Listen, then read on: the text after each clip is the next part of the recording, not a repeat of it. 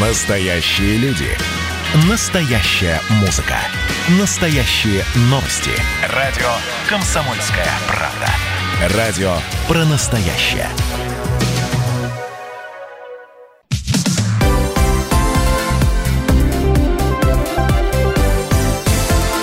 Крайности. Жизнь Ставрополья со всех сторон.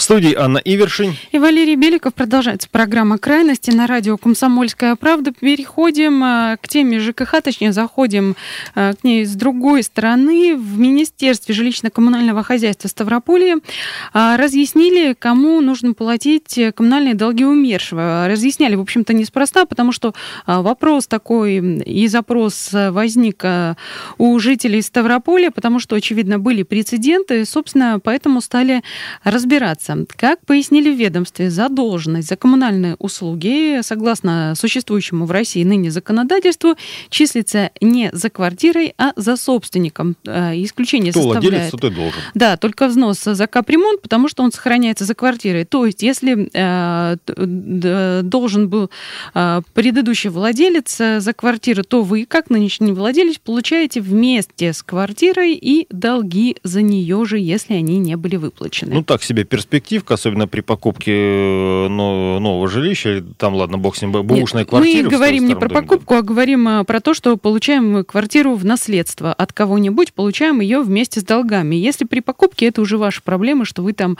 в какой-то момент не проверили и не договорились с продавцом либо о скидке в существующую задолженность, либо о погашении долгов, прежде чем ее покупать. Ну да, экономия ресурсов, экономия денег – это всегда больной вопрос. Собственно, вот если квартира, да, здесь в деталях написано, если квартира досталась по наследству, а не не куплено.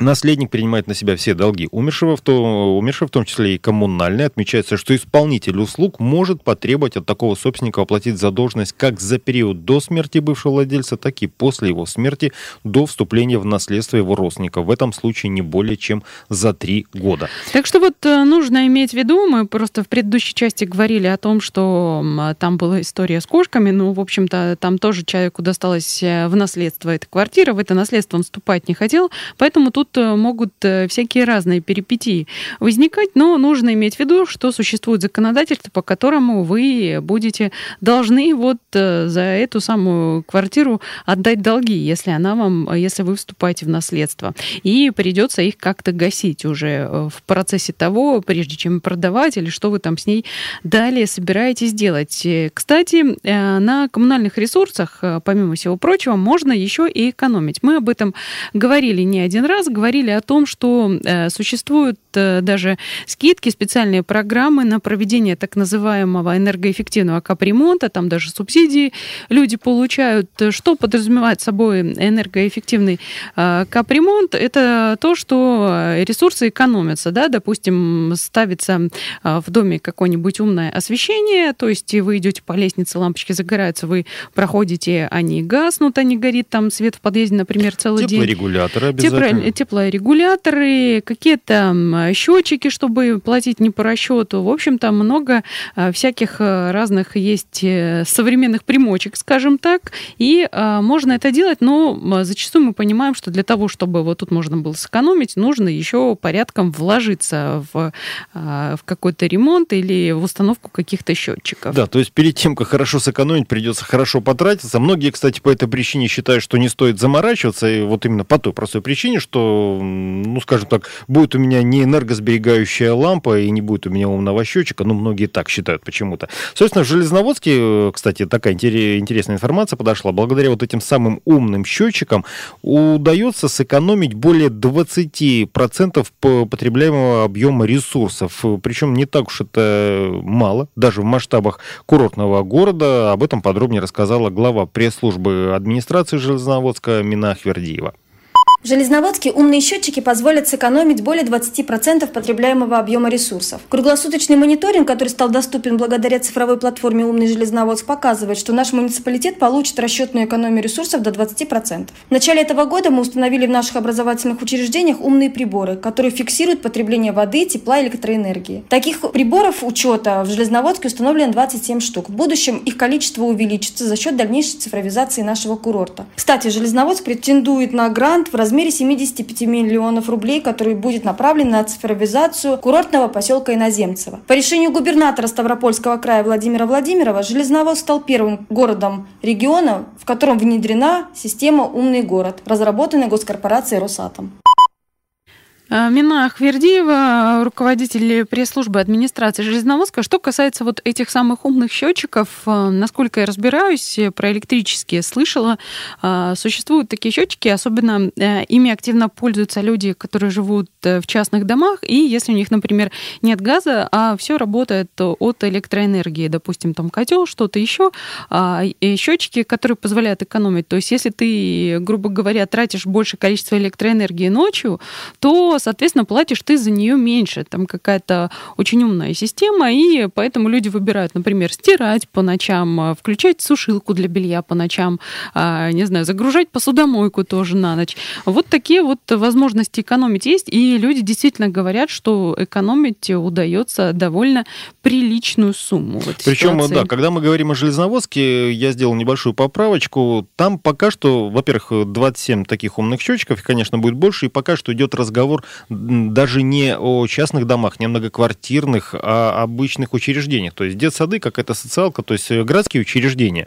То есть э, вот как это все будет. Э, что еще из таких новшеств этого года вспоминается? С 1 июля у нас теперь все новостройки должны снабжаться умными счетчиками, хотя пока что идет разговор, ну, скажем так, у них такая очень односторонняя квалификация. Это счетчики электроэнергии, которые будут просто сами подавать в ресурсоснабжающую компанию данные о о расходе. Ну, здесь, судя по всему, как раз будет учитываться тот самый и ночной тариф. Ну, тут э, вообще речь о том, что, в общем-то, застройщики, которые вводят дом в эксплуатацию, должны соответствующие счетчики установить. А по поводу передачи данных автоматическая, тут уж мы об этом как-то говорили, э, разрабатывается целая система для того, чтобы люди не бегали там каждый раз, не переписывали, и даже организуют специальный центр, и у нас, в частности, в крае в том числе, говорили мы об этом несколько недель назад, э, э, будет э, создан специальный центр, мы попали попали в число так называемых пилотных регионов, вот там будут внимательно следить, смотреть, как эта система будет работать, потому что мы понимаем, у нас достаточно много старых домов, а, где да. соответствующей системы пока нет. А, в каких-то домах сейчас делают капремонт. Понятно, что все это делается не в один день и даже не в один год, и не все жильцы себе могут позволить э, за свой счет скинуться и установить какие-то такие приборы.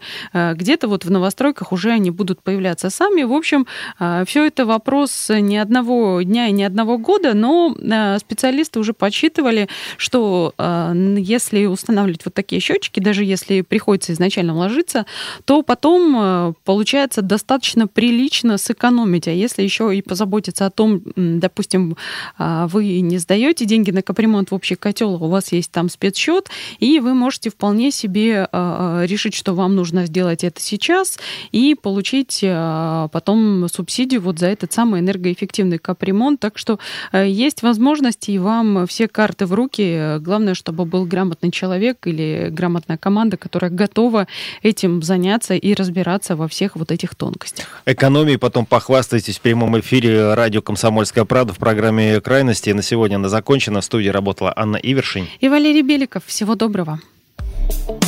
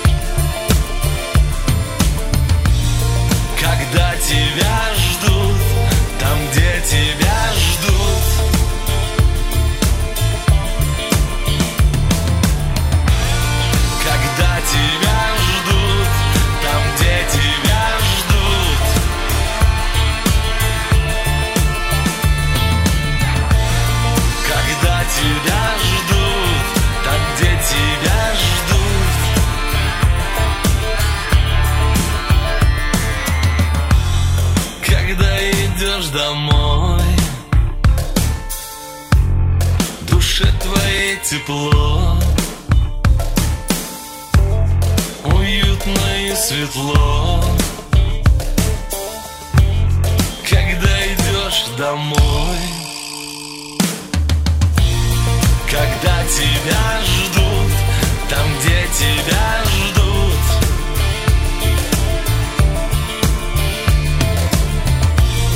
Когда тебя